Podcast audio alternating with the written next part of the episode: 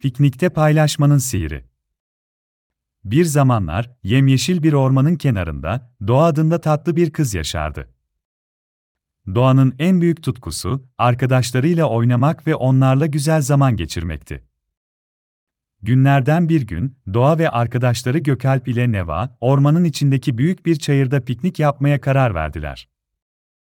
Güneşin altında parıldayan çayır, neşeli kahkahalarla dolu bir gün vaat ediyordu. O sabah, üç kafadar çocuk, sepetlerini yiyeceklerle ve oyunlarla doldurarak yola koyuldular. Çayıra vardıklarında, rengarenk battaniyelerini serdiler ve pikniklerini kurmaya başladılar. Ancak, oyun oynayacakları sırada, ormanın derinliklerinden gelen ilginç sesler dikkatlerini çekti. Merakla sesin geldiği yere doğru ilerlediler ve ormanın sakinlerini gördüler, bir çita, bir aslan ve bir fil. Orman hayvanları, çocuklar gibi oyunlar oynamak istiyorlardı. Ancak aralarında bir sorun vardı, paylaşmayı bilmiyorlardı.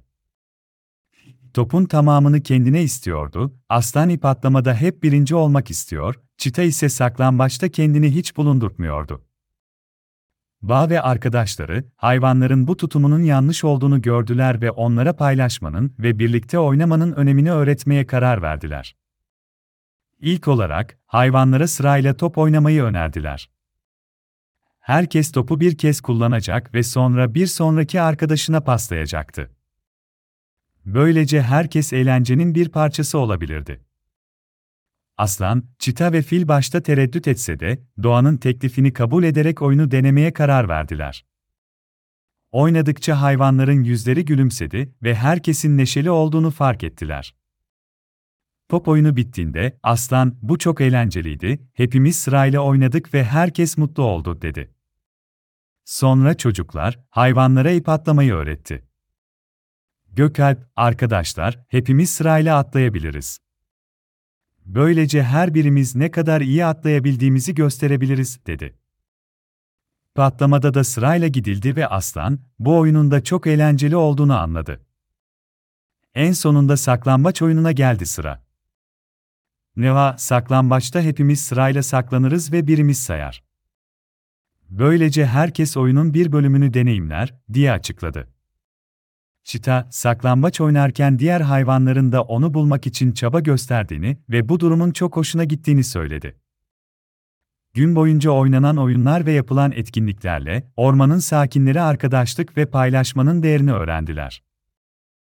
Artık çita sadece en hızlı olmakla ilgilenmiyordu, aslan herkesin birlikte eğlenmesini sağlamak istiyordu ve fil topun sadece kendisine ait olması gerektiğini düşünmüyordu. Piknik sona erdiğinde doğa ve arkadaşları orman hayvanlarıyla vedalaştılar. Hepsi birlikte harika bir gün geçirmişlerdi ve paylaşmanın getirdiği mutluluğu keşfetmişlerdi. Doğa evine dönerken, bir sonraki pikniğimizi dört gözle bekliyorum dedi. Gökalp ve Nevada ona katıldı ve üçü de güneşin batışını izlerken ellerini birbirine kenetlediler.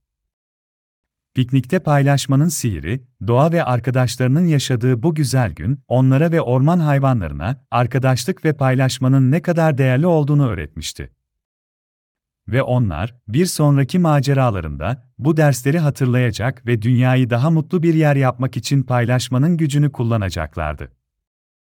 Bu olaylar, o yemyeşil ormanın kenarında, doğanın kalbinde ve hafızasında ömür boyu sürecek bir hikaye olarak kalacaktı. Ve her seferinde piknik sepetini hazırladığında, paylaşmanın sadece yiyeceklerle değil, sevinçle ve dostlukla da ilgili olduğunu hatırlayacaktı.